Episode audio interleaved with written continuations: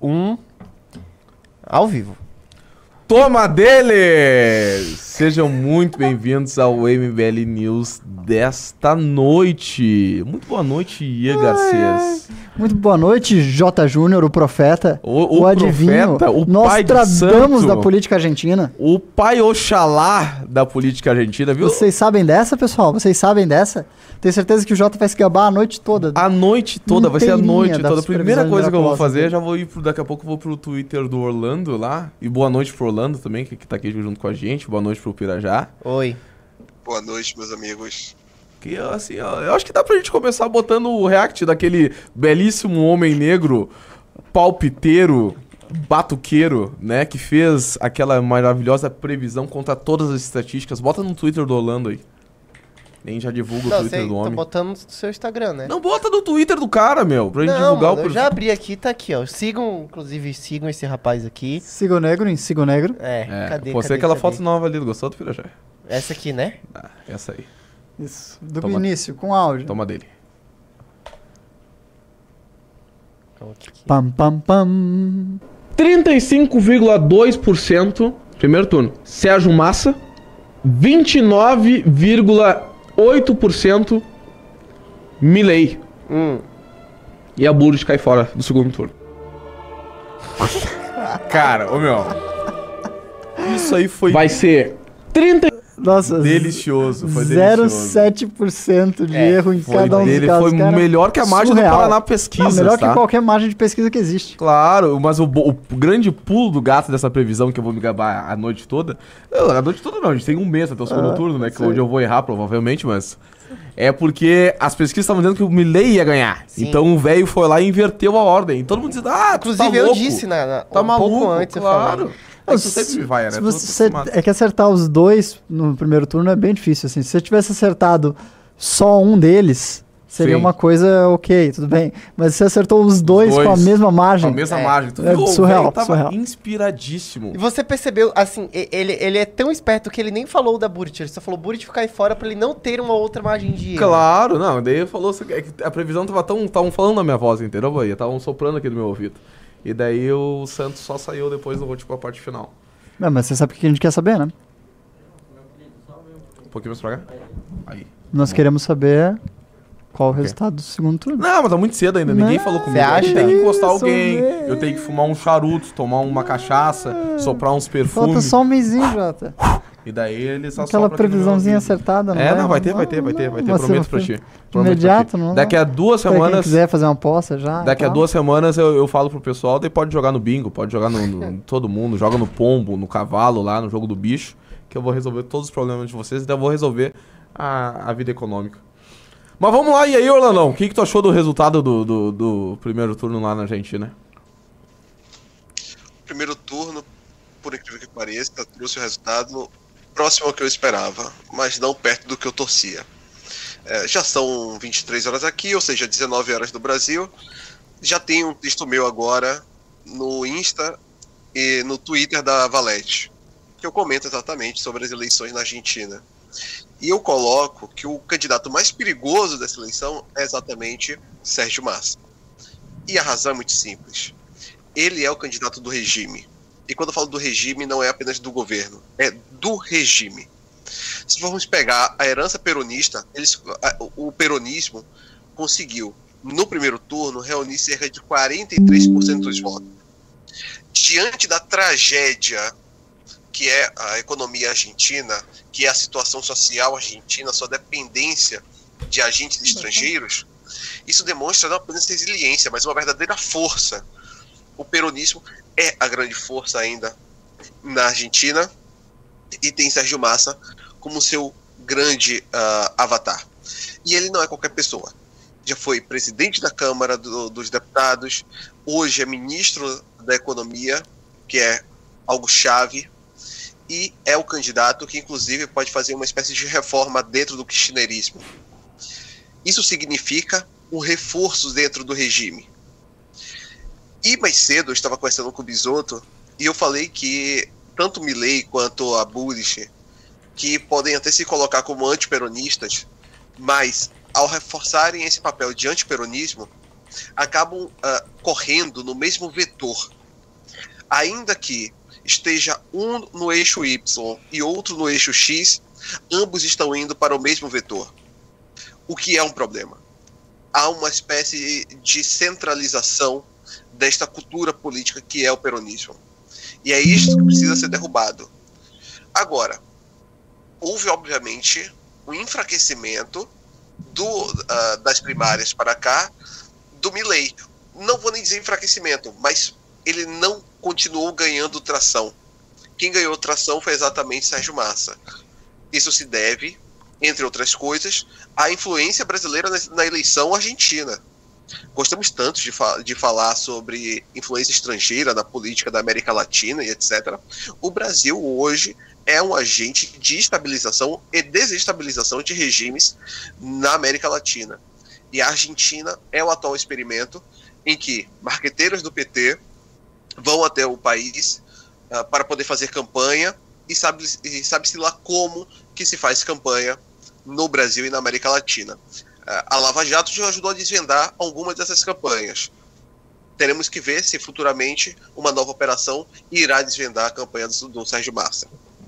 Perfeito. Orlando, tocou num ponto que eu queria jogar a bola pro Ian, que eu achei muito bacana, que realmente tá sendo bastante discutido isso no- nas últimas horas, principalmente, né? Que é do tamanho da influência que o governo brasileiro teve, teve doação financeira, teve os marqueteiros da campanha do, do Lula foram pra Argentina para tentar auxiliar o Sérgio Massa numa recuperação eleitoral.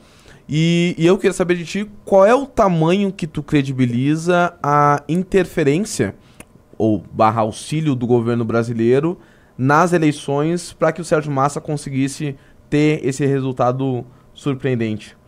É bastante significativo, né? Porque o Brasil, através do, do BNDES em especial, ele tem já tradicionalmente, durante os governos petistas, ah, financiado tudo quanto é projeto que auxilia os seus aliados políticos em outros países.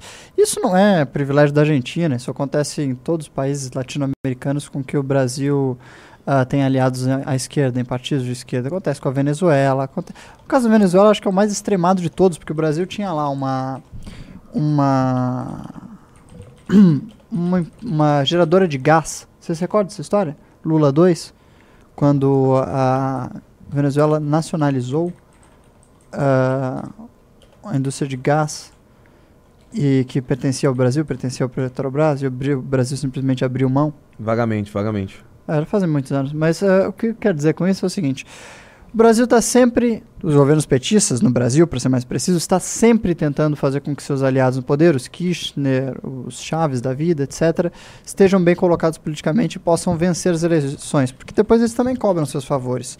Então, existe uma aliança latino-americana à esquerda que é chamada né, de a Pátria Grande, pe- pelos esquerdistas mais tradicionais. E, obviamente, isso tem um impacto também sobre a eleição argentina. Não vou dizer que, obviamente, que isso é a coisa mais importante decisória nas eleições, não, de modo algum. Mas tem a sua porcentagem. Isso se- definitivamente tem lá a sua, a sua mão, tem lá o seu peso. E é um peso, assim, considerável, já que é bastante dinheiro que corre nesses empréstimos que o Brasil realiza a fundo perdido para seus aliados políticos ineficientes. Ah, mas eu queria chamar a atenção aqui de outros aliados aí da Pátria Grande, que são aqueles homens e mulheres que, lamentável e vergonhosamente, não dão like na live, não apertam o dedo no sininho, não se inscrevem no canal. Estes malditos seguidores da Pátria Grande, que abandonam o fiel e poderoso e livre movimento Brasil Livre. Eu peço a vocês agora, deem um like na live, ponham esse sininho para funcionar, ou abandonem para sempre este canal. E é isso aí. Comentário da pauta. Nossa, que pesado. Achei bem pesado. Não, mas eu queria dar, seguimento nesse assunto das eleições argentinas, porque uma coisa me chamou muito a atenção. Pra ser sincero, duas. A, A prim- sua previsão acertada sobre o resultado Ah, não, mas isso turno, aí, isso aí é uma coisa assim que né, só os deuses explicam. Mas a, a primeira delas é que o, fizeram uma movimentação orientado pelo governo do PT para que as pessoas que fossem eleitoras do Sérgio Massa fossem às urnas com a bandeira da Argentina. Vocês viram isso? Uhum. Ou seja, então uma tentativa de copiar aquela movimentação que teve da campanha do Bolsonaro. Sim. E o segundo ponto também é essa ideia, esse discurso que o Sérgio Massa adotou e foi muito claro ontem no, no seu discurso pós o- os resultados do primeiro turno, em que ele disse que a sua campanha representava uma campanha de unidade nacional, que foi a mesma estratégia que o Lula utilizou para tentar conseguir os seus votos fora do eixo petista, da esquerda, progressista, etc. Né? Essa ideia de uma luta pelo país. Orlando, tu achas que a adoção do discurso do Milley ser muito focada numa ideia antissistêmica faz com que a população ela possa ter naturalmente uma aproximação maior com a campanha do Sérgio Massa para evitar eventualmente a- a- um discurso mais radicalizado ou não? É, mais uma vez, citando o texto. Eu adoro, toda vez que eu venho aqui eu tenho que citar meus textos umas 10 vezes. Mas nesse caso, é, citando o texto que acabou de sair na, no, no, nas síntese da Valete, eu coloco o título que é Como ah, Parei de Me Preocupar e Passei a Amar o Javier Milei, que é uma referência a Stanley Kubrick. No, no, no filme Doutor Strange Love, é, acho que é Doutor Fantástico no Brasil, é, o, o enredo ele passa em torno de toda uma intriga, intriga que envolve armamento nuclear. Certo? Só que a ameaça, e é isso que é importante no filme, não é necessariamente a arma nuclear, mas a retórica de medo que acaba influenciando a todos daquele circuito. Ah, o medo leva à precipitação, à ansiedade, à, ativação de bomba e etc. Então, o circuito de medo é o essencial. De alguma forma, nós estamos também em um período em que o circuito de medo e o diálogo do medo é o principal modo de conversação e a principal forma dialógica de entender uma eleição. No caso da Argentina, uma coisa que fez o Milley ganhar atração foi o medo do debate argentino ser de vez, ou ah, uma espécie de colapso. Mas o colapso não veio e não vai vir. O, o, o, o regime consegue se compor muito bem, está tendo investimento estrangeiro muito forte. A China já tornou a Argentina ah, seu principal ah, país para aporte financeiro. O Brasil, então, está aportando dinheiro a rodo na Argentina, isso aí já não é novidade. O colapso não veio. Contudo, eh, principalmente por certas declarações do Javier Milei sobre romper relações com esses países, notadamente China e Brasil, criou novamente o circuito de medo, mas de ruptura para com esse regime. Mesmo regime sendo um dos piores da história, que levou a Argentina ao empobrecimento de 50% da sua população, a um ponto onde sua moeda derrete a olhos nus. O fato de haver uma possibilidade de ruptura com esse regime, e isso significa ruptura com aqueles que ainda mantêm algum tipo de relevância e negócios com a Argentina, levou a um novo circuito de medo. E nesse circuito de medo, obviamente, as pessoas vão preferir migrar para a estabilidade. E o quadro estável é o regime, é o governo. Então, isso acabou fazendo com que Javier Milei perdesse sua capacidade. Agora, ele está tentando criar, obviamente, ah, primeiro, está agora todo mundo vai mirar para o centro, porque segundo turno é isso, é mirar para o centro. Só que com uma questão, o Javier Milei mirar para o centro agora vai tentar buscar votos tabures. Contudo, os votos dela não irão migrar de forma necessária e, e tão orgânica assim para Javier Milei. A, a centro-direita argentina tem uma característica. Ela também é peronista. Há ali uma questão que é muito além. Eu sempre gosto de falar muito sobre o peronismo como uma, uma espécie de getulismo elevado à enésima potência. Porque no Brasil a gente teve agora uma- um segundo turno entre dois getulistas, que é Jair Bolsonaro e Lula. Com a diferença que no Brasil essa, essa influência é muito mais dileta do que direta. na Argentina acontece em, é, é, é, de forma dupla. É dileta e direta. Então, também esses votos tendem a migrar para o Massa. E o Massa já está virando e buscando fazer uma composição também com votos da Buris. Então, dentro do circuito de medo, eu acho que Javier Milei errou ao mirar exatamente nas únicas relações que ainda amparam a Argentina, que são essas relações com outros países que financiam e colocam muita grana na Argentina para que não deixe o regime colapsar.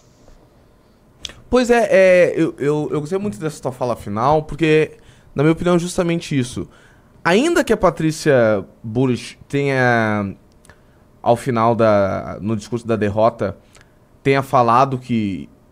Uma fala totalmente agressiva e forte, né? Contra a popularidade do, do Sérgio Massa. Eu acredito que o eleitor. Eu concordo contigo. Eu acho que o eleitor dela, em grande parte, vai migrar pro apoio a Sérgio Massa. A Sérgio Massa. Porque como é que o Milley vai conseguir fazer uma grande composição política se toda a campanha ele fez uma argumentação contra o status quo, contra a classe política? Tem como isso? Ian? Como é que ele vai conseguir seduzir parte do eleitorado, conseguir fazer uh, uniões, etc., políticas em torno disso, se todo o discurso dele foi focado em atacar a caça política? Bem, lamentavelmente a experiência brasileira nos diz que não dá.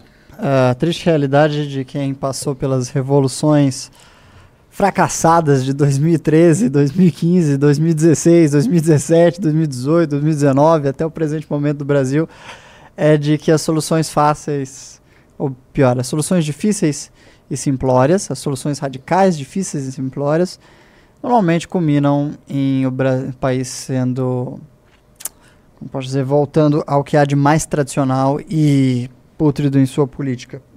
Que é aquele velho jogo de centrão, aquele velho jogo de compra de votos, aquela velha maquinaria é, emperrada que faz com que os países latino-americanos andem sempre muito morosos e devagar.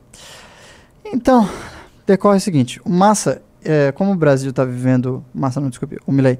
Como o Brasil, como a Argentina está vendo. Olha quanta confusão, meu Deus do céu, estou cansado essa noite. Uh, quando a gente está vendo um período terrível, horrível, horrível mesmo, 140% de inflação no ano, meu Deus, pessoal, imagina que você chegar no supermercado e ver que, aquela, que aquele frango está custando três vezes o preço de uns meses atrás. Horrível, situação assim deplorável.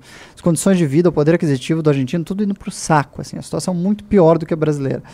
Uh, esse cara, ele está muito revoltado, ele está vendo todo o seu poder de consumo, toda a sua, sabe, tudo que ele trabalhou para conquistar, sendo defasado, uh, indo para a lata do lixo, uh, valendo cada vez menos. Então, esse sujeito, ele quer uma resposta, ele quer uma resposta abrupta. Ele não quer uma resposta como de sequência de tudo que já deu errado e que ele já conhece tão bem. Então, ele muito provavelmente vai querer apostar num cara que nem o Milley, que vai chegar lá e dizer, olha, sabe uma coisa, a gente vai romper com tudo que está aí. Vai romper radicalmente com tudo que está aí. Mas o problema é que quando você rompe com tudo que está aí, você tem que reconstruir aquilo que você já tinha do zero. E aí o caminho é redobrado, triplicado, quadruplicado, e aí o caminho não é simplesmente percorrido. Tá, mas o que, que, o que a Argentina tem hoje? Uma inflação de 138%? 140%. Porra, é ruim reconstruir tudo isso aí do zero? Não, é que não dá. É que para você poder ter eh, uma situação econômica favorável, você precisa de instituições sólidas. Entende? Você precisa de instituições sólidas, com credibilidade, etc, etc. E você supor que no período de quatro anos você vai reconstruir as instituições de um país é simplesmente ridículo. Isso não vai acontecer. Mas um país contaminado há 50, 60 anos de peronismo, tu acha que tem instituições fortes? Não, evidentemente que não tem.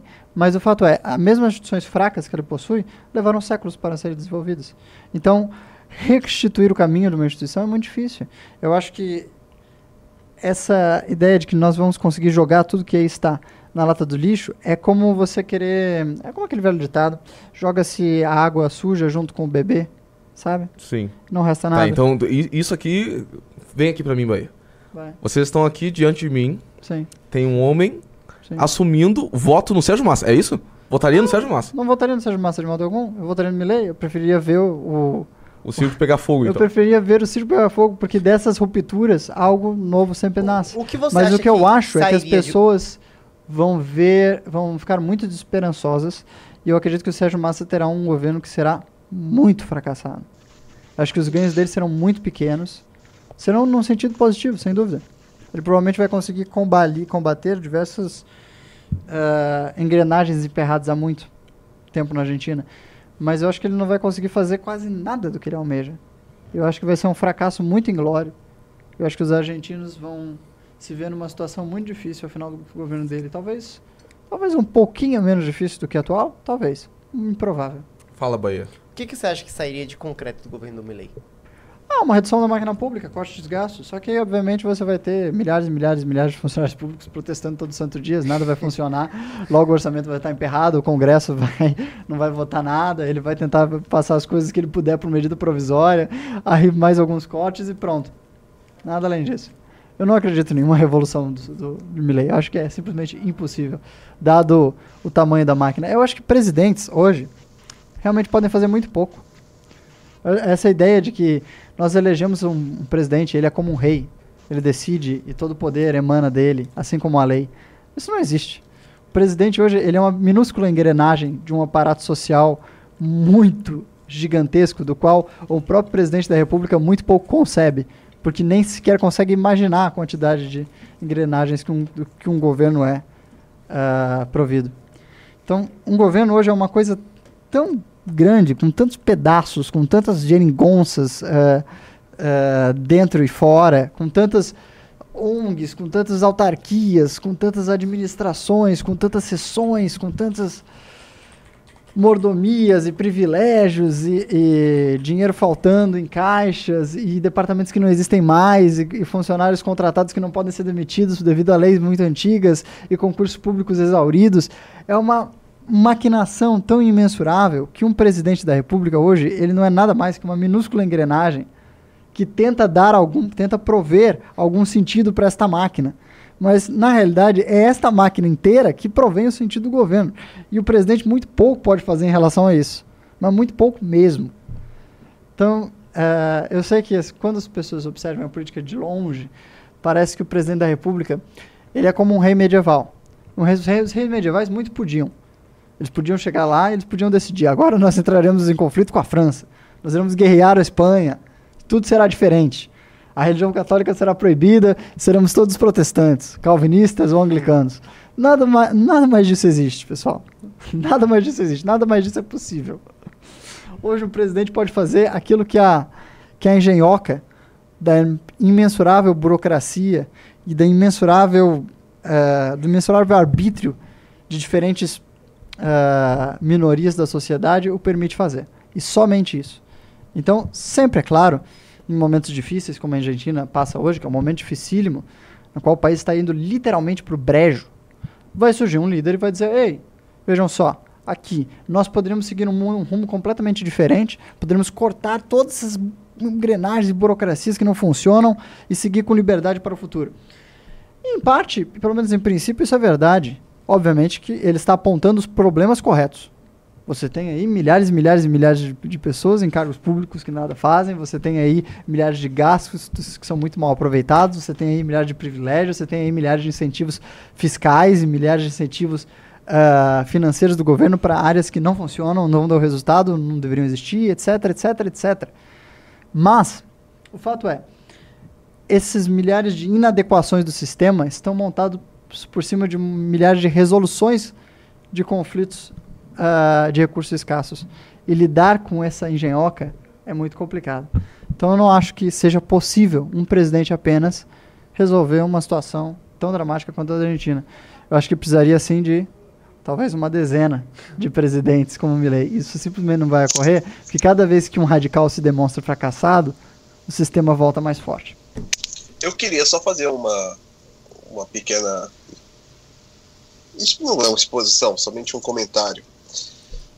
Eu tenho, eu tenho conversado muito com, com algumas pessoas sobre como é que a gente chegou nesse, ah, nessa condição Nesse do brejo. planeta. É, porque se fosse pegar, a gente está em uma situação hoje que é de iminente conflito em qualquer local do mundo. Né? A Europa aqui está a um passo de chegar a, a- a vários conflitos civis. É, a, a África passa por levantes populares. O Oriente Médio, bom, é o Oriente Médio. E por aí vai. é, estamos em, em um ponto de ebulição muito forte. E aí o, o Eduardo Bisotto, colunista da Valete, conhecidíssimo aqui por todos, ele fala que estamos em um período que ele olha que parece muito com o início do século XX. Ele diz que parece muito com ah, o, o- ah, a década de 10, 20, 30 do século XX. Eu acho que a gente tem uma diferença fundamental. Nós não temos utopias.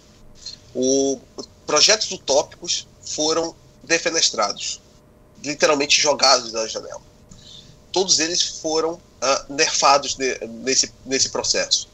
O iluminismo, como grande processo, como nossa última morte do Logos, é, ela trouxe três grandes ah, correntes utópicas eh, políticas, que é liberalismo, fascismo e o comunismo. Duas dessas morreram e uma se tornou praticamente Deus. O liberalismo é visto algo como, como algo praticamente natural, É, de tal modo que a gente, a gente consegue enxergar uma guerra nuclear e, a e o fim de toda a humanidade, se isso significar a, a- prevalecer o liberalismo contra regimes ditatoriais, etc. De tal modo que a gente chegou em, em um fim de poço que a gente não consegue ter novas utopias. O que eh, talvez no século XX tenha significado mais embates, agora significa um embate onde há pouca resistência.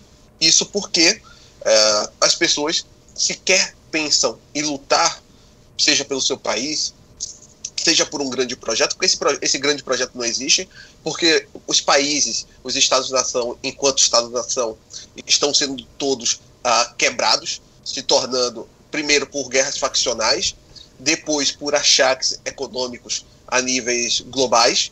No próprio caso da Argentina, a Argentina hoje é refém do FMI e de seus parceiros, no caso do Brasil regional, no caso da China, um parceiro global.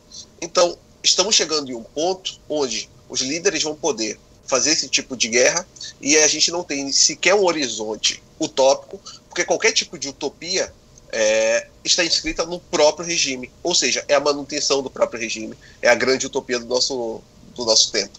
É, eu acho que assim, o Brasil ele tá numa situação muito terrível, ah, que é o risco de se tornar um narco-estado. Inclusive, obviamente, fazer uma menção aqui à última valete, que você pode obter entrando no Clube Já, em clube.mbl.org.br. Se você fizer essa assinatura do clube, você já recebe essa valete aqui na porta da sua casa.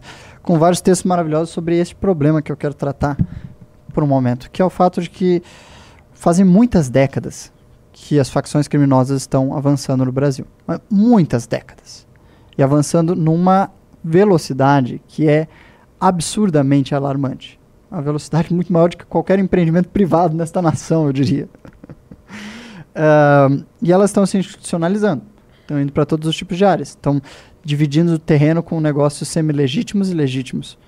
Ah, e o Brasil corre cada vez mais esse risco se a sua se o seu sistema, se obviamente se a política brasileira não entende que precisa expelir os seus estados paralelos de dentro do seu estado, o Brasil pode vir a, a se tornar algo muito próximo do que é a Bolívia hoje, que já é praticamente um narco-estado. Ah, acho que é difícil argumentar que não seja objetivamente um narco-estado a Bolívia hoje. E essa maquinaria a política que o Brasil ah, institui, construiu ao redor de si mesmo, essa, essa situação política, ela precisa se voltar a esse problema emergencialmente, assim como a- o resto da América Latina precisa se voltar cada qual ao seu, porque sem, sem este problema em foco, como o MBL está tentando trazer através dessa publicação e através de várias outras iniciativas, nós vamos padecer talvez de uma das distopias mais negras possíveis. Opa. Desculpe, Jota. Uma das distopias mais horrendas possíveis para uma nação, que é se tornar verdadeiramente um estado de exceção, um estado completamente falso, sabe que é apenas uma máscara para para um estado paralelo. Aproveitando o gancho, é, queria. Nossa, eu estava aproveitando um gancho, porque está acontecendo um caos nesse momento no Rio de Janeiro. Mais de 40 ônibus queimados por causa da morte de um sobrinho de miliciano. A situação está desastrosa. Assim, Até agora. eu não, vou- não posso colocar o áudio, mas eu vou deixar as imagens rodando. Situação desastrosa no Rio de Janeiro, meu Deus do céu, que 35 novidade. ônibus incendiados na zona oeste do Rio de Janeiro. Nossa. Pós-morte do sobrinho de miliciano. Sabe que eu, eu ouvi de analistas da direita, de políticos da direita, que, que, sabe, o crime organizado não começou no Brasil com milícia, ele começou com, com tráfico, puro e simples, de criminosos e, e intelectuais da esquerda que viam no crime organizado uma forma eh, de protesto e luta contra o regime. Então, na síntese, na origem, no, em germe, em movimentos como o PCC ou Comando Vermelho, havia um monte de marxistas. Verdade seja dita é essa. Porque entendiam, e assim como muitos intelectuais da esquerda ainda entendem, o Estado paralelo é mais legítimo do que o Estado legítimo, porque ele combate o sistema opressor por natureza do capitalismo, que é instituído na superestrutura do Estado brasileiro, assim como de qualquer Estado. Ah, então o crime organizado começa assim. Agora, eu ouvi no Brasil ah, de intelectuais da direita já no passado que a milícia seria uma espécie de avanço. De avanço por quê? Porque a, a milícia ela é semi-institucional. No sentido de que ah, ela ainda participa da estrutura das polícias organizadas. E que, portanto, o Estado teria uma forma de influir diretamente sobre elas. Eu ouvi isso de intelectuais da direita já. Ah, e o fato é, nenhuma dessas duas coisas são soluções para absolutamente nada. Ah, a milícia ela é tão horrenda na constituição que ela tem de estados para dessa formação de estados paralelos e crime organizado, quanto o tradicional crime organizado de organizações como o PCC, o Comando Vermelho e tantas outras que vivem em guerra. Ah, eu sei que já houveram analistas que disseram que ah, as milícias pacificavam os morros do Rio de Janeiro no sentido de que elas ah, tomavam os territórios que eram de facções menores, e, portanto, as facções menores não ficavam s- mutuamente se matando, assim reduzindo um pouco no número de homicídios. Mas de nada adianta, porque quando esse Estado paralelo ganha poder o suficiente para confrontar o Estado legítimo, ele comete as mesmas atrocidades, os mesmos homicídios, as mesmas coisas. Então eu acho que há, talvez, por parte de, da política do sistema organizado, uma leniência maior com as milícias do que com o crime organizado tradicional. Mas não pode haver, porque isso é um outro. ah, como é que eu posso dizer? É um outro cadafalso onde a gente pode se meter. Tipo, o Brasil ser tomado por milícias é o mesmo do que ser tomado pelo crime organizado. É se tornar também um narco-estado. É se tornar um desses desses desesperadores filmes de terror que a gente vê que estão acontecendo na América Latina, como no caso da Bolívia. Vamos falar de STF? Vamos falar de STF. O Orlando tá com a gente? Porque ele Por tá quê? congelado ali pra O mim Orlando é um com um congelado. dedo É, gigantesco. o Orlando morreu. Ah, tá. Que pena, eu gostava dele. Ah, em tempo, sofá limpo, te amo. Mas eu queria falar um pouquinho com você sobre o Senado. Porque até que enfim parece que vai andar ah, o projeto, a PEC, que a princípio busca limitar Os poderes. os poderes e a atuação do Supremo Tribunal Federal e principalmente acabar com as decisões monocráticas. Tá tendo um forte debate em Brasília em torno disso. E o grande pulo do gato está sendo porque a grande aposta do STF em frear essas medidas, cabe ressaltar que serão duas PECs. A primeira PEC, que é frear as decisões monocráticas, e a segunda PEC é restabelecer uma discussão, uma discussão que se iniciou em 2019, que visava estabelecer um período de oito anos de mandato para os ministros do Supremo Tribunal Federal. E parece que o Lira, ainda que tenha essa ofensiva do Senado, o Lira se comprometeu a frear toda e qualquer iniciativa que vise, de certa forma, o ataque ao STF, né? Eu quero saber a tua opinião e é Ah, sobre é, isso. pô, é absolutamente previsível, né? O, o- o instrumento de barganha pelo qual o STF está na posição que está hoje, pelo qual o STF tem tanto poder, é o fato de que ele julga casos criminais de membros ah, do parlamento, tanto do Senado quanto da Câmara Federal, especialmente da Câmara Federal. Então, isso faz com que ele tenha o poder de, objetivamente, falando as claras, chantagear congressistas. Tá, mas e o, e o Senado? Ah, o Lira não tem processos lá. E o Senado? O Senado tem como base, cada um dos senadores, uma dezena de deputados. Cada senador tem- está acima numa estrutura política na qual ele tem ah, deputados, deputados estaduais, vereadores, etc. Cada senador não é um político isolado, ele parte de um grupo político. Ele participa de um partido, etc, etc, etc. E essas pessoas abaixo deles têm enorme influência sobre eles. São a base de um determinado político. Então, obviamente, quando o, o STF consegue pressionar ah, parlamentares estratégicos que sejam, por exemplo, deputados ah, federais, ele consegue, assim, influenciar, influenciar, por sua vez, senadores que sejam daquele mesmo grupo político, daquele mesmo estado, daquele mesmo partido. Então, o Lira, como presidente da Câmara, em particular também, ou seja, tem um enorme ah, poder sobre o que é pautado ou não no Congresso Nacional, ah, tem isso também como uma barganha de enorme interesse por senadores que querem ver projetos ah, aprovados ou não na República. E para que um projeto seja aprovado na República como um todo, obviamente é necessário que passe pela Câmara. Então ele tem muito poder de barganha. Além, obviamente, da posição que ele ocupa estruturalmente dentro do PP, etc, etc, etc. Dentro do Centrão e dentro do grupo político dele, que é imenso, que é o Centrão do Brasil.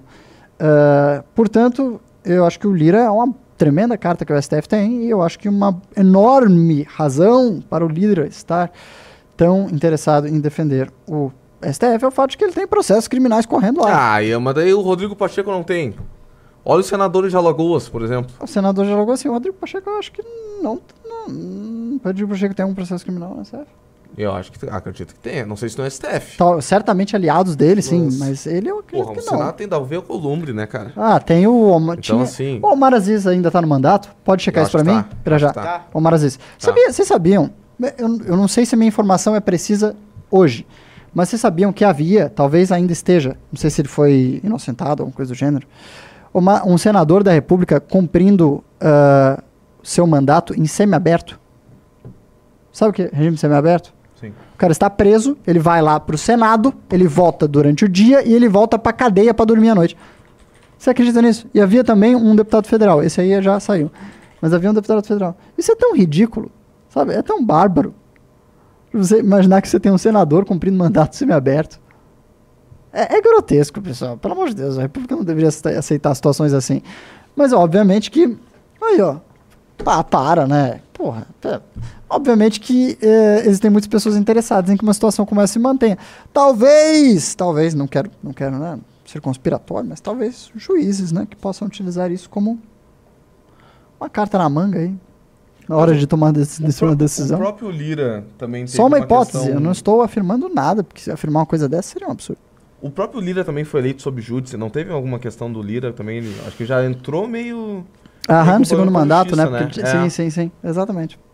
Foi, sob júdice. Porque em tese. Ah, sabe que muitas decisões aí sobre. ah, o STF tentou frear ah, que pessoas que estivessem como réu em processos criminais pudessem assumir a presidência de certas casas, o Senado e a Câmara dos Deputados. Ah, essa decis- essas decisões nunca foram muito respeitadas. Acho que isso começou com Renan Calheiros, que simplesmente ignorou e depois se seguiu aí ah, até o caso do Lira, que está, se eu não me engano, ah, s- fora dessa circunstância devido a uma liminar, ou seja, como se a coisa estivesse a ser decidida. E vai continuar a ser decidida até o final do mandato dele, certamente. Mas o fato é que os tempos dos processos no STF têm, tem tensões claras políticas, não é uma coisa. ah, como é que se pode dizer? Não é uma coisa meramente técnica, sabe? Ah, este processo será votado após o outro porque chegou primeiro. Não funciona assim. Funciona objetivamente no que é de maior interesse da, do que o contexto do sistema, o contexto dos, dos juízes, o contexto da República entende como prioritário. Ah, mas aí tu pega, por exemplo, assim, o STF. Decidindo sobre casamento gay. Aham. decidindo sobre aborto, decidindo sobre drogas, decidindo sobre imposto sindical, decidindo sobre coeficiente eleitoral, Uhum. decidindo sobre marco temporal. Essa é ridícula. É, tu achas que isso não, não, não, não gera uma revolta no, no Congresso Nacional? Ah, certamente gera. Certamente gera. Ah, eu acho que foi muito estranho a Rosa Weber tentar fazer tudo isso de uma vez só antes de se aposentar. Me foi, sabe, quase. é o um- sonho dela, ela tinha um sonho. Mas de- eu o legado de deixar o legado. Meu eu- sonho de eu deixar acho o Que legado. em grande parte é isso, sabia? Mas acho que, que ministro quer sonhar? É isso que eu fico puto, entendeu? O Porque que, que eles quer têm- sonhar? Ah, porque eles têm egos gigantescos. Não, mas não tem que sonhar. Tem que fazer o trabalho dele. É, é constitucional ou não é constitucional? Tem, ah, eu tenho um sonho. Não me interessa o teu sonho. Não me interessa, sabe? É algo objetivo. Pra que, que serve um, um, a- um ministro da STF? Ah, é pra dizer se é constitucional ou se é inconstitucional. Ponto. Mas eles Daí eu têm- tenho um sonho de deixar um legado. Que sonho é esse? Então te candidata e fala o teu sonho. Ai, ai, pois é, mas não é assim na vida real. Porque nós temos esses super ministros e eles fazem o que eles precisam, o que eles entendem que devem fazer. Tá, mas você não acha que o ministro ele pode almejar mudar uma certa interpretação da Constituição porque ele acha, com base nos estudos dele... Vai te eleger e, e propõe uma nova constituinte. Te elege e propõe uma nova constituinte. Eu e vota lá no, no- na Câmara dos Deputados Não, se tu vai- quer o que tu quer mudar. Não propõe uma nova Constituinte, propõe uma, uma reforma daquela coisa específica que você quer mudar na Constituição. Uma das coisas que eu sou muito contra é essa tese, essa tese de nova Constituinte. Ah, é? Eu sou, eu sou radicalmente contra isso. Eu acho que isso é um absurdo. E isso foi defendido aí pelo Modesto Carvalhosa, pelo príncipe lá, o Felipe Orlando Bragança e blá blá blá. Ah, E eu acho que isso é, é uma- um absurdo. É isso que eu falo sobre jogar, sabe, água suja com os bebês. É você. Poxa, a gente tem milhares e milhares e milhares e milhares de leis e o Brasil, assim, é, é muito criativo em fazer leis. Leis que funcionam, leis que não funcionam, leis que são constitucionais, leis que não são, etc, etc. Se você joga a base dessas leis fora, você vai ter um processo gigantesco, imensurável de anomia jurídica. Você vai ter inf- uma infinidade de leis que agora não tem mais a base a qual elas se remetiam. Que são algum princípio, algum ah, ah, trecho constitucional. Então você vai ter um enorme processo de anomia e você vai jogar um monte de coisa fora que, poxa, foi construído a duras penas. Então acho que eu defendo constitu- reformas constitucionais, tantas quanto forem precisas, milhares, centenas, tantas quanto forem necessárias, inúmeras, inacabáveis. Mas eu acho que não se deve jogar em princípio aquilo que se construiu a tantas penas, entende? Eu acho que é preciso conservar algo daquilo sempre. É, eu, eu até gosto dessa tua visão, eu gosto do teu argumento, mas o problema é que a nossa Constituição é, tem muita coisa ali dentro, né? Então, Então, assim, se tu vai reformando, quando, cada vez mais tu vai colocar. colocando, dentro. A gente é, sabe que eles não, eles não tiram nada. Eles querem colocar. Só coloca, coloca, coloca, coloca. Daí quando vê, a tua Constituição tá gigantesca. Sim. Né? Então, assim, daí não vira uma Constituição, daí vira uma receita. Né? Um livro de receita aquele negócio. Né? Então Não tem, calha esse, massa. tem esse perigo também, né? A Tabata não Agora, queria botar o Bolsa sobre- Família pra dentro da. da- da- Meu Deus, o Orlando voltou do nada. Ah, Orlando, a gente não tá te vendo. Houve essa ideia. Ah, mas tem tanta coisa bizarra na Constituição, né? Tem, por exemplo, o, método, o meio de financiamento de uma escola de nível médio no Rio de Janeiro. Mas você não, João a... Pedro. tipo, você não acha que existe de fato, assim, a Constituição de 88? Você não acha que ela falhou? Sim, mas ah, veja, a alternativa é. A alternativa é jogar tudo fora. Eu não acho que seja uma alternativa inteligente. E Tu bota lá na Constituição, ah, é, o Estado é dever do Estado fornecer lazer. Eu tenho um problema com a palavra lazer. Assim, sempre quando eu leio, ah, é dever do Estado oferecer lazer. Como assim? O Estado tem que me divertir? É. É dever do Estado me divertir. É um, de- um constitucional, um direito. Sim. Vou falar em lazer, fiquei sabendo aí que você conseguiu uma grande vitória jurídica hoje. Grande vitória jurídica. Grande vitória jurídica. Alô, Beisola. Alô, Beisola do OnlyFans. Feia pra cacete. Você venceu. Olha, bota, bota aí, bota na tela aí que o Ian não sabe que eu venci. Vai, vai, vai. Bota aí. Calma. Beisola. Ah, deixa eu botar no seu, né? Preto e passado. Toma dele. Opa, Klaus. Olha ali. Grande, grande Klaus. Porto Grande Alegre não Klaus é bagunça. Denunciamos TikTok. Oh! E olha ali, olha a fotinho dela ali. Toma dela. Olha ali. Olha ali. A primeira. Obrigado, ali. Ministério Público. Notificação do Ministério Público. Pois é, Beisola. Vai ter que vender o teu pastelzinho. E fotos assim, eu já vi as fotos, tá? Não tem nada demais. Não tem nada demais nas fotos dela, tá? São bem lamentáveis, inclusive. Pois é, Beisola, foi notificada pelo Ministério Público porque ficava espalhando QR Codezinho por Porto Alegre, poluindo a minha cidade, minha querida cidade, postando, ah, quer me ver pelada? É, eu quero te ver, quero te ver na justiça. Isso que eu quero te ver. Coisa linda foi isso aí. Um abraço pro, pro grande Klaus Henry. Sigam o Klaus, é arroba KlausMBL, salvo engano. Eu vou conferir aqui. Mas sigam o Klaus no, no, no Instagram, que ele tá fazendo um trabalho bem bacana lá. Arroba KlausMBL no Instagram. O que mais tem pra nós hoje, Bahia? Não tem nada, assim. É isso, essa é a tua justificativa pra mim. Não tem nada de entretenimento e tal. Saudades quando esse programa tinha entretenimento, sabe? Quando a gente comentava essas coisas assim de cultura, de entretenimento. Tem que dar uma misturada de política com outras coisas. Porque aqui a gente tem na pauta também falar sobre o presidente da Câmara. Mas aí já falamos bastante do Senado, né? Eu já me estressei. Quando eu me estresso, é, quando me estresso, depois eu não consigo voltar. Quem é o seu senador favorito, Jota? Deixa Meu eu- senador favorito? Senador favorito. é. Qual você acha que. Ah, eu não posso falar, mas ele vai. qual é mais. Eu te qual falo tem o melhor no- corte de cabelo? Eu te falo no dia 4 de novembro. Se é que tu me entende. Ah, tá. Entendeu? Obrigado. Obrigado. Ok, ok. Obrigado. Vai ter um senador da República no dia 4 de novembro. Ah, ok, ok, ok. Entendeu? E o teu? Vai ser alguém eu da acho velha que- política, né? Tem uma carinha de que- velha Eu acho que política. é o cara que vai no dia 4 de novembro no Congresso Nacional do MBL. É, Tá? eu também concordo acabou contigo. virando um baita merchan, assim, de verdade. Ah, nada mal, né? Ah. Bem, aliás, se você ainda não tem o seu ingresso para o Congresso Nacional do Movimento Brasil Livre e acha que está difícil, precisa de uma mão, precisa de um hotel, precisa de um transporte, precisa de um desconto, precisa do que precisar, nós estamos aí e vamos lhe ajudar. E vamos ajudar como? mbl.org.br barra você no Congresso. Acesse aí, coloque seus dados, alguém vai entrar em contato e vai te ajudar com o que você precisar para estar conosco nesse Congresso, com esse senador muito especial, que é o Sérgio Moro, com o ex-presidente da República, Michel Temer, com nossas lideranças, Kita Guiri, Guto Zacarias, Renan Santos, Ricardo Almeida, J. Júnior, Klaus, todo E mundo, todo mundo, O Aldo todo já mundo, foi- todo mundo do Congresso. O Aldo já foi senador? Aldo Rabelo? É. Ah, é verdade. Aldo Rabelo já foi senador, já foi ministro, da- Ministro. da ministro da guerra, Ministro. Dos Ministro da esportes guerra, também. ministro da defesa, Alexandre de Moraes. dos esportes. Vai ter um bocado de Ministro. ex-ministros lá. Vai ter todo mundo que você precisa conhecer para conhecer a política brasileira. Esteja lá, você já sabe como é que é. mbl.org.br barra você no Congresso. O Moro. O tá Moro, do sim, o Moro. O Moro estará lá. Sabe que a gente tá falando do Moro? O Moro. É, cara, eu acho que o Moro um dia ele vai voltar pra projeção de, nacional. Que ele teve no, na auge da Lava Jato. Cara, eu- o Moro ele precisa fazer isso, porque abriu-se um portal ele precisa ser fechado. A gente não sabe qual é o legado da Lava Jato Não. para as pessoas. Sim. A gente sabe qual é o legado da Lava Jato institucionalmente, né? Foi lá o Supremo, destruiu, acabou com tudo. A classe política, todos aqueles velhos políticos de colarinho branco que foram presos, condenados na Lava Jato, voltaram para as urnas, muitos deles voltaram a ter mandato.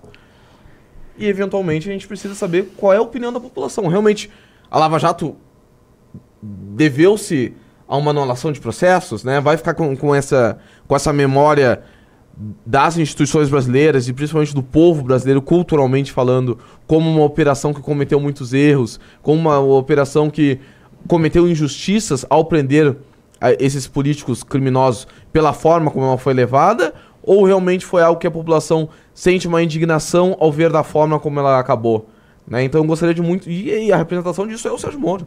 É claro, tem o Deltan, etc. Mas todo mundo. O Sérgio Moro é a figura disso, né? Então eu acho que ele precisaria voltar pro cenário nacional, eventualmente, pra gente descobrir o que, que é.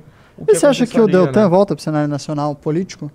O Deltan, cara, eu acho que não, cara. Talvez pro Deltan ele não teria. Não, tu pode ser candidato ainda? Não, não pode Não, só tá. Ah, então ele tá no novo pra ser um garoto propaganda do partido. Ser um garoto propaganda Ah, a do esposa partido. dele vai concorrer. Já que o Zema com aquela Ah, é? simpatia, Parece ele que não sim. consegue, né? Prefeito. O louco. Fala, fala. Ô, louco. É, parece que sim. Mas será Você que acha, daqui... que, você acha que isso pode dar certo? Você É, eu acho que sim. Ele tem uma- faz uma enorme transferência de votos. Eu nunca vi a esposa dele. Nem eu. Nem eu. Nunca vi, mas parece que é, tem um burburinho de que isso é uma possibilidade. Ah, agora, será que ele vai voltar para a política institucional daqui a seis ou oito anos? Essa é a questão. Depende muito do que o Sérgio Moro vai estar fazendo, né? É, não sei. Porque Deltan e Moro. tu- Carne e unha. Alma gêmea. Não dá pra separar os caras, entendeu? É Lava Jato. Não tem como separar os caras. Então, se, se- se o Sérgio Moro consi- conseguir manter a Lava Jato no debate público, possivelmente o Deltan volta com alguma É força. difícil, porque o, o- um dos objetivos primários né, do, do petismo é destruir o legado da, da Lava Jato, colocando, mantendo a operação sobre uma direção completamente diferente, fazendo outros tipos de processos. Você viu isso, né? Você acompanhou. Sim. Então, ah, o que, que o PT fez? O PT pegou um aliado político, colocou agora como diretor da Lava Jato, está fazendo a Lava Jato fazer coisas que difamam o legado da Lava Jato. Basicamente, essa é a estratégia do, do PT para a Lava Jato, para destruir essa história. Objetivamente isso. E eu acho que, eu sabe, em alguma medida talvez funcione. Você acha que vai funcionar? Tenho minhas sérias, sérias dúvidas, cara. Tenho minhas sérias dúvidas. O que, que você acha, operador? Cara, eu não sei. Eu, eu assim, daqui a oito anos, quando acabar o, essa geladeira dele, ainda vai existir um clamor pelo, pelo Deltan e pelo ouro, como existe hoje? Não Vai estar tão vivo na memória das pessoas assim? Eu não sei, isso depende de muitas coisas. Por exemplo, É. quando houve o mensalão, o Gilmar Mendes se tornou um grande herói da República, você lembra? Sim, Joaquim Barbosa. É Joaquim Barbosa o nome do. Joaquim Barbosa. É Joaquim Barbosa. Não, Alexandre de Moraes era lavajatista no, até um tempo atrás. Mas O Alexandre de Moraes era secretário de segurança de São Paulo, era outra história. Ele não era. Não, eu sei, mas Era Joaquim Barbosa e Gilmar Mendes. Olha que você. Ah, voltou. Olha aí, tchê. Olha só quem chegou de Portugal. Eu vi só um barulho, um chiado. Ele tá de volta. tu tá malhando, Orlando? Fazendo exercício, tá Porque- mais musculoso, é, né? Eu, tá eu, vendo? eu tô vendo o teu A pescoço. É, a camisa Ele tá dele aqui, tá, barba. parece que. Não, ele tá sem barba, ele tá sem aparelho. Fez a barba. E ele tá tomando uma. uma. Uma garrafa d'água, assim, daquelas de, de gente raiz, assim, Fazendo que vai pra com suco. academia. Você tá o quê? O bisoto- Fazendo amor com suco. É, é, eu vou, eu vou falar isso pro Bisoto, eu quero ver a resposta que ele vai te dar daqui a pouco. Na época do mensalão, eu lembro muito bem, até porque na época eu estava ah, no PT e era Gilmar Mendes e Joaquim Barbosa de um lado, do outro era Toffoli e Lewandowski. É, Toffoli e Lewandowski, à época, já eram o, considerado para o petismo ah, uma espécie de resistência contra os avanços da juristocracia que estava ali dominada por Gilmar Mendes, o homem mais poderoso da República até hoje, e na época Joaquim Barbosa. Joaquim Barbosa também é um ególatra que acabou conseguindo durante o julgamento do mensalão ter a projeção. Agora, todos esses juízes, seja o Joaquim Barbosa, seja o Sérgio Moro, eh, seja o Petas, você percebe Tá falhando. mais ah, holofote que tenha tido por sua boa condução de certos processos, etc., eles não têm traquejo para a vida política. O Joaquim Barbosa chegou a flertar um tempo com o PSB para ser candidato eh, e, obviamente, não, não rolou. O Sérgio Moro foi candidato, a gente sabe toda a trajetória dele, passou pelo governo Bolsonaro, agora foi candidato, conseguiu ganhar para para o Senado, mas não tem traquejo para a vida política. É muito diferente você ser juiz e você ser político. É, Sérgio Moro, eu acredito que já, já teve uma grande chance. Agora, obviamente, qualquer ah, opinião que eu dar sobre a Lava Jato, eu vou esperar, na verdade, é, passar dia 4 de novembro, porque minhas opiniões sobre a Lava Jato já não são das melhores. Então, deixa passar o Congresso que eu possa opinar sobre isso. Gênio, gênio, gênio. Meu querido operador baiano, Hum. ah, faltam exatamente 8 minutos pra live completar uma hora. Temos alguma pauta a mais ou tu quer ir para os Não, pimbas? Pimbas. Pimbas? Então pimba. O Anz mandou 10 reais. Falem do caos do Rio de Janeiro acontecendo agora mesmo. 35 ônibus queimados. Milicianos também colocaram fogo em estações de BRT. O Ia falou. Eu falei, é, cara, é isso. O Brasil tá se tornando um narco-estado, entendeu? Se a gente não tiver uma posição incrivelmente firme contra o crime organizado, o Brasil vai ser tomado uma hora ou outra por isso. Porque ele continua avançando em todos os setores. Tem um monte de empresas privadas no Brasil inteiro, de tudo quanto é coisa já, que são parte do crime organizado. Que são, sabe, um modo que o crime organizado encontrou de escoar o seu dinheiro legitimamente. Se isso continuar avançando, obviamente você vai ter deputados eleitos, você vai ter prefeitos, você vai ter o próprio sistema ah, como um instrumento disso. O, o Alexandre mandou 10 reais. O MBL, na minha visão, já está atrasado para preparar o livro amarelo.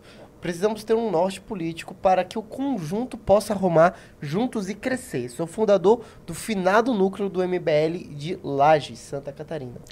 Olha, como é que pode dizer? Eh, definir o programa do movimento para todos os anos futuros é uma tarefa bem, bem, bem, bem, bem grande e ousada. Eu acho que vale a pena que as coisas tomem seu tempo. Eu não acredito que você deva, sabe, forçar uma sketch de, de conceitos muito genéricos ao invés de entregar um programa bem feito. O, o nome Inca impronunciável mandou 5 reais. Jota, dá o número da Mega Sena. Abraço. Cara, eu vou, eu te mando no privado. Pra eu não falar aqui numa live, né? Deve ter quase mil pessoas. Então, como eu quero que seja o único ganhador, eu te mando no privado. Confia em mim. Deixa comigo. E é isso. Fechou? É isso? Fechou? Sim. Então, abraços e beijos. Pessoal, foi um prazer ter estado na companhia de vocês. Um beijo pro operador baiano. Beijo Orlando. Beijo Ian. Se cuidem. Até. Nos vemos essa semana. Eu tô de volta aí daqui a pouco.